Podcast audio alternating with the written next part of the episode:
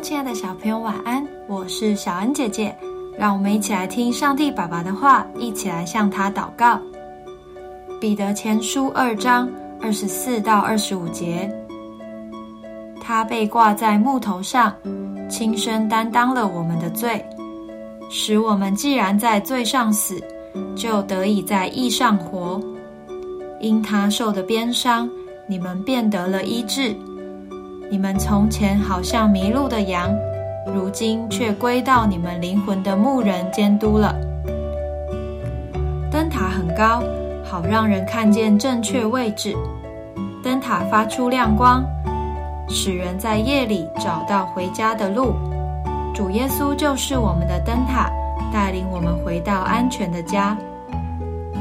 当我们找不到方向，不知道该往哪里走时，就是迷路。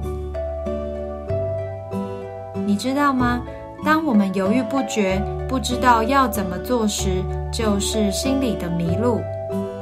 这时就需要祷告，寻求我们心灵的灯塔——耶稣，为我们指引方向。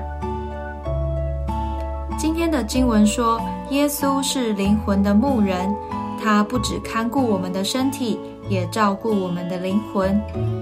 只要顺着他的引领。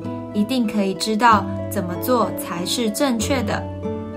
我们多么庆幸可以认识这位好牧人，我们一起为这恩典感谢神吧。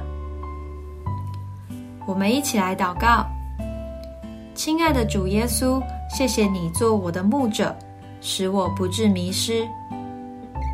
求主在生活的各方面带领我，使我时刻感受到你的同在。